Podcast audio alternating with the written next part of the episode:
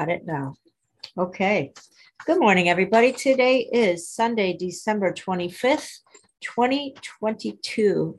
Merry Christmas to those who celebrate, Happy Hanukkah, and any other holidays you celebrate.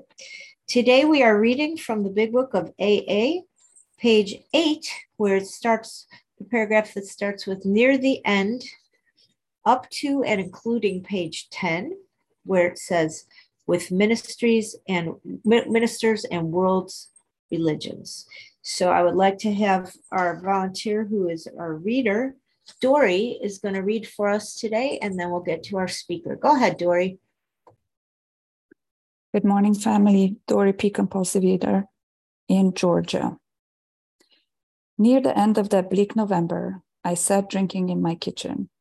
With a certain satisfaction, I reflected there was enough gin concealed about the house to carry me through that night and the next day. My wife was at work. I wondered whether I dared hide a full bottle of gin near the head of our bed. I would need it before daylight. My musing was interrupted by the telephone. The cheery voice of an old school friend asked if he might come over. He was sober. It was years since I could remember his coming to New York in that condition. I was amazed. Rumor had it that he had been committed for alcoholic insanity. I wondered how he had escaped. Of course, he would have dinner, and then I could drink openly with him. Unmindful of his welfare, I thought only of recapturing the spirit of other days. There was that time we had chartered an airplane to complete a jag. His coming was an oasis in this dreary desert of futility, the very thing, an oasis. Drinkers are like that. The door opened and he stood there, fresh skinned and glowing. There was something about his eyes. He was inexplicably different. What had happened? I pushed a drink across the table. He refused it. Disappointed but curious, I wondered what had got into the fellow. He wasn't himself. Come, what's all this about? I queried. He looked straight at me. Simply but smilingly, he said, I've got religion. I was aghast. So that was it. Last summer, an alcoholic crackpot. Now I suspected a little cracked about religion. He had that starry eyed look. Yes, the old boy was on fire, all right, but bless his heart, let him rant. Besides, my gin would last longer than his preaching. But he did no ranting. In a matter of fact way, he told how two men had appeared in court, persuading the judge to suspend his commitment. They had told him of a simple religious idea and a practical program of action. That was two months ago, and the result was self evident. It worked. He had come to pass his experience along to me if I cared to have it. I was shocked, but interested. Certainly, I was interested. I had to be, for I was hopeless. He talked for hours. Childhood memories rose before me. I could almost hear the sound of the preacher's voice as I sat on still Sundays, way over there on the hillside. There was that proffered temperance pledge I never signed. My grandfather's good natured contempt at some church folk and their doings, his insistence that the spheres really had their music, but his denial of the preacher's right to tell him how he must listen. His fearlessness as he spoke of these things just before he died. These recollections welled up from the past. They made me swallow hard that wartime day in Old Winchester Cathedral came back again. I had always believed in a power greater than myself. I had often pondered these things. I was not an atheist. Few people really are, for that means blind faith in the strange proposition that this universe originated in a cipher and aimlessly rushes nowhere. My intellectual heroes, the chemists, the astronomers, even the evolutionists, suggested vast laws and forces at work. Despite contrary indications, I had little doubt that a mighty purpose and rhythm underlay all. How could there be so much of precise and immutable law and no intelligence? I simply had to believe in a spirit of the universe who knew neither time nor limitation, but that was as far as I had gone. With ministers and the world religions, I parted right there when they talked of a God personal to me who was love, superhuman strength, and direction, I became irritated and my mind snapped shut against such theory. Yes. Thank you so much, Dory. And now I'm going to introduce our speaker, and she is Dawn BD. Welcome, Dawn. The floor is yours. Thanks, Marla. Good morning, everybody. My name is Dawn BD, and I am dialing in from the brisk state of Nebraska in Omaha. So glad to be hanging out with you guys today. Um, what a day. I, when you think about that end of that bleak November, and I, I was part of listening to everybody talk about how cold it's been, and I'm in in Omaha, so yeah, it, we're not 80 degrees here. We've been below zero, and I was thinking about what that bleak November looked like when I came into program and when I began my journey in OA. And I watched the sun come up this morning, and there's just that point where it's bleak and it's cloudy. You can't really tell what's going to happen in the day without looking at your weather app. And then all of a sudden, you get just that little smidge of light. And then that light just slowly starts turning pink. And that's hope. And and that's what i hear over and over in these pages. And i think this is where bill is at in these couple of pages is that he's on that he's at that tipping point. He he's seen a little bit of what life could be like. You know he's got a little bit of sobriety in him from now um, at different points and I think he's just there. He's at that tipping point. And that's where I was at that bleak November. I'm going to qualify for just a minute because I'm in a different program, another 12 step program. And normally um, Sunday morning is where I'm at there. But I will tell you that Cherry Hill was my first meeting on Zoom. And it's the meeting that I found my sponsor. So, uh, and you sent me a newcomer pamphlet. And this is where my journey began. So I, I'm blessed to think that I get to share with you today of any day. But I was, I think, like many of you, I have been an overeater all my life, been a compulsive eater all of my life. I remember as a young child, I'm the oldest of nine kids. And we would, when we would go out to eat, which wasn't often with nine kids, mom stayed home with us, dad worked. But when we would go out to eat, all I would do was sit and watch my younger siblings, my four youngest sisters, and wait for them to be done and hope and pray that they would leave something on their plate. And I would be right there, just, okay, you guys done? Can I have those french fries? Can I have whatever it is? So, paying no attention to any of the cool conversation that was going around, um, going around me, paying no attention to what I was eating because I was absolutely focused on what else else was there because I it just was that hole in my soul that's been present since the beginning. So I think about that bleak November and as I approached it, I could tell that my eating was increasing and just that constant obsession with food, which is what told me that I was absolutely um, qualified to be an Overeaters Anonymous and I think I tried for years in my other program. I didn't understand why the program didn't work. Why, why was I still eating? Why would I sit in a meeting and just be focused on a donut when there was all of this sobriety and really cool program um, around me? And I, I, just didn't understand it. And luckily, I, have come to understand. You know, I, I, I, came to and, and came to this program and now understand what my um, issues are, and more importantly, how to find abstinence and then connect with God. And that was all through you guys. So when I think about near the end of that bleak November, I sat drinking in my kitchen and I felt okay. Bill felt okay because he knew he had alcohol stashed around the house.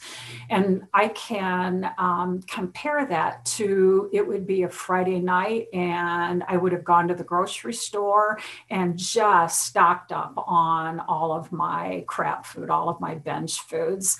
And my husband would be with me, and he's a normal eater, and he would have maybe a fifth of what I was buying and that would last him for a month whereas mine i was hoping would get me friday saturday sunday and the cashier always commented on what i was buying always commented on what we had on the um, that was back before i think self-help or the self-checkout i could get away with that now i wouldn't feel quite as guilty because self-checkout it's just me but back then i had all of this food and they would comment on it. And we would always say, oh, it's for our grandkids, or oh, I, we've got company. You know, I didn't have grandkids back then. And we sure as heck didn't have company because I didn't want to see anybody eating or see anybody um, watching me eat. So we would buy enough mine would be gone, you know, way before the weekend was over. And then I would start obsessing on my husband's and more than likely um, eat his too, and then pretend that wasn't me. And there's only two of us in the house. Our grown, our kids are all grown,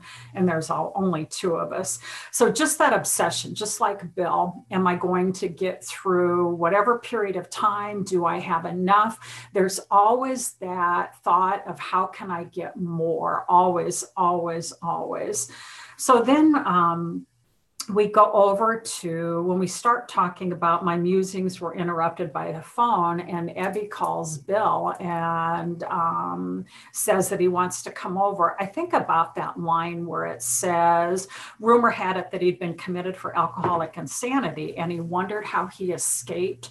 When I think about that line, wonder how he had escaped, if I was Bill, I would have been thinking, well, I heard he's sober. I know this guy. I know what kind of a speaker is he or a um, drinker he is how did that happen?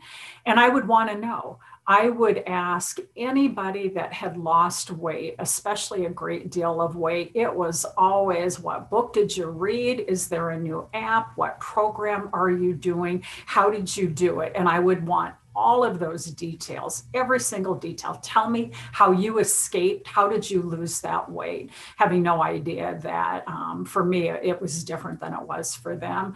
And then they would be gone, and I would be researching it. I would be, you know, downloading the app. I'd be um, trying Weight Watchers yet one more time. I'd be trying signing up for Noom yet one more time. They escaped, so surely it's going to work for me too.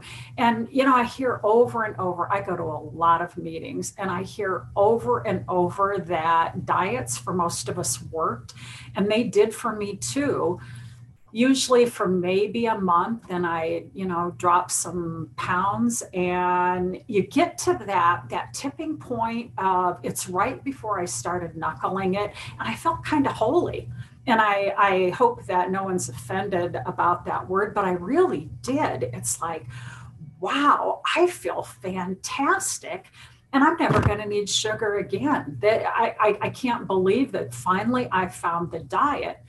And then all of a sudden, those thoughts would come keep, come creeping in because I'm I'm a compulsive overeater. It would be there, and then that holiness would quickly turn to white knuckling it.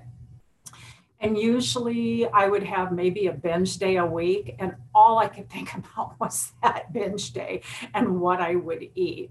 And then, of course, the binge day became the binge weekend, and then it became the binge Thursday, Friday, Saturday, Sunday, and then it was just right back at the beginning and what my um, what finally got me in here what led me down the path and and pushed me into the doors of aa or i'm sorry oa was that at the end i was obsessing constantly.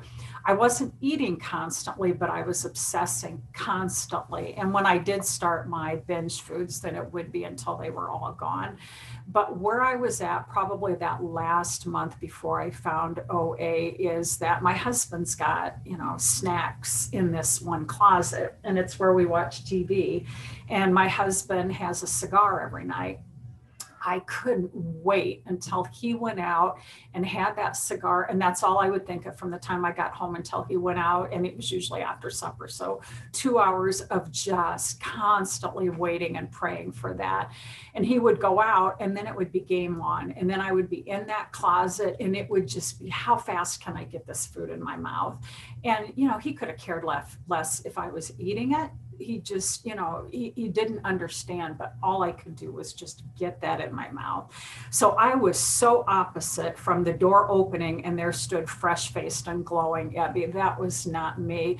You know there'd be um, crumbs all over the place. They'd be on the carpet it, it, when I look back now, um, just the visual of what that felt like but probably most importantly was what that felt like inside just just that yuck that self-hatred just constantly with me so then when I keep looking at this, so the door opened and then there was Ebby fresh faced and glowing, and there was something about his eyes.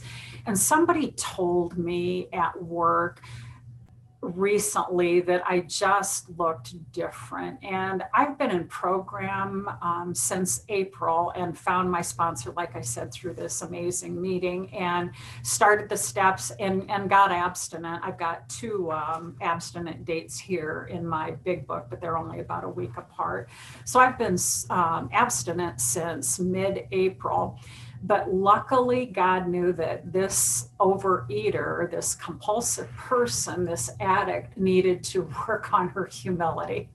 So the weight. I see not, 10 more, excuse me, Dawn, 10 minutes for you. Thanks, Marla. The weight did not come off fast. God knew that I needed a lesson in humility. He knew that I would take any comment about how I looked like I'd lost weight and that it would just go to my head. So it was a long time. And, th- and I, I am so grateful for that. But the person commented that I looked different. She said, It's something about you, something about your eyes and you know I, w- I was abstinent is what i was and more importantly i, I had um, found some recovery and had started recovery so I think about when uh, Ebby says to Bill that Bill says, "Come, what this? What's this all about?" And Ebby says, "I've got religion," and that's spirituality for me. And I did have recently I had someone ask me um, what I'd done, what, you know, they wanted to know what the weight loss program was, what I'd done to, to lose the weight.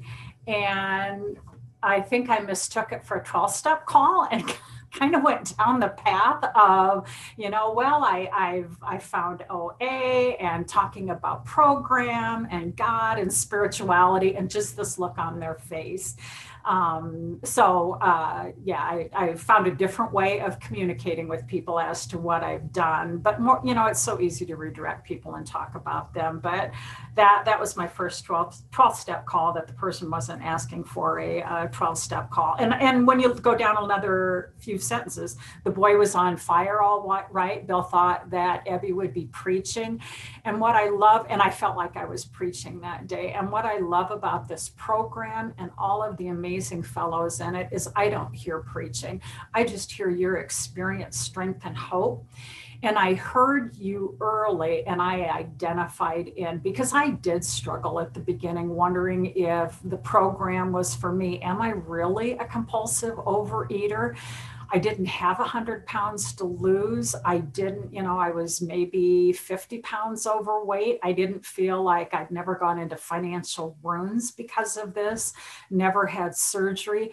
But I heard enough of you that absolutely I knew that I was in the right place because it's what it did to you. It's that compulsion and the obsession that I identified in with.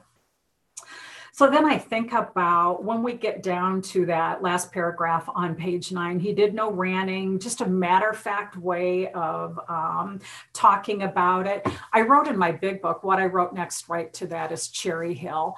And that was the meeting that I stayed afterwards, which normally I would have had my camera off. I would have got the heck out of there about five minutes at, uh, before the meeting was over and I stayed. And I stayed because I truly I knew that it would work. I, recovery worked for me in a different program. I knew it would work here, and I stuck around. And I went to the newcomer part and had the courage to ask some questions. And like I said, um, my sponsor texted me and, and we talked, and, and then my journey into recovery began and and life has life has just changed um, infinite in, in infinite amounts. I'm, I'm just kind of overcome here. So on the top of page 10, um, he was shocked when he heard Ebby talking, but he was interested, and that was me. But I had to be hopeless, and I love that the big book that's right up there. I had to be, for I was hopeless. And truly, when I talk about the tipping point, what happened, why I went from not being in program to being in this program. My tipping point was is I was so miserable that none of my clothes fit. It was a progressive um, amount of weight that I gained slowly over the course of the summer into the fall and winter. Nothing fit and apologize guys but it was my underwear and it was totally my underwear that did not fit and i couldn't stand myself i couldn't wait to get home to get that off and one day i got up and i, I could barely get it on so i thought you know what okay my husband is six four. He weighs, I thought he weighed probably 70, 80 pounds more than me. He'll, his boxers will fit. His boxers were tight. That's ridiculous, but that was my tipping point. That's where I went from being not in program to being in program. And I had that weekend, literally the day I put the boxers on, I was leaving for three days to go help my sister in law in Michigan. I'm in uh, Nebraska, eight hour drive to Michigan. I listened to program every single minute of that drive out. I listened to program every single minute coming back. So that was 16 hours of OA because I knew how to find a meeting. I could certainly find an AA meeting. So I found an OA meeting and I listened and I listened and I listened and and that that was my tipping point. So that's how you go from one day you're not in program to the next day you're in program and my life has been forever changed. 5 minutes please Dawn. Thanks, Marla. So yep. I'm going to uh, finish up with that paragraph. I'd always believed in a power greater than myself, and I had. I went to Catholic college, and there were moments in there. We went to Mass at four o'clock every day before we ate, and there were times through the music that I felt connected to God. There was a retreat that I went to when I was in college, and I met the man that I was pretty sure would be my husband, and kind of like program had no idea what his last name was, never saw him again in my life. But that connection, it's like I knew that there was a God and always had believed in that. I just knew from an early um, age that there was a difference between religion and spirituality. And I didn't know how to get the spirituality part. And I knew that that was the part that I wanted. And it took drinking myself to death and then almost eating myself to death to find God. And I found God through you guys. I found God through both programs. And I look back now and think of what life used to be like and how I woke up every day. And the first thought was, oh, God, meaning I feel like crap. What did I eat? I can't believe I did it again. And I'll start again on Monday because I don't know about you, but I was never starting a diet any day other than Monday. That would just give me an excuse to eat until Monday. And this morning I woke up and it's, hi, God thanks for my um, recovery. Thanks for the fact that I'm abstinent. Thanks for the fact that I'm sober.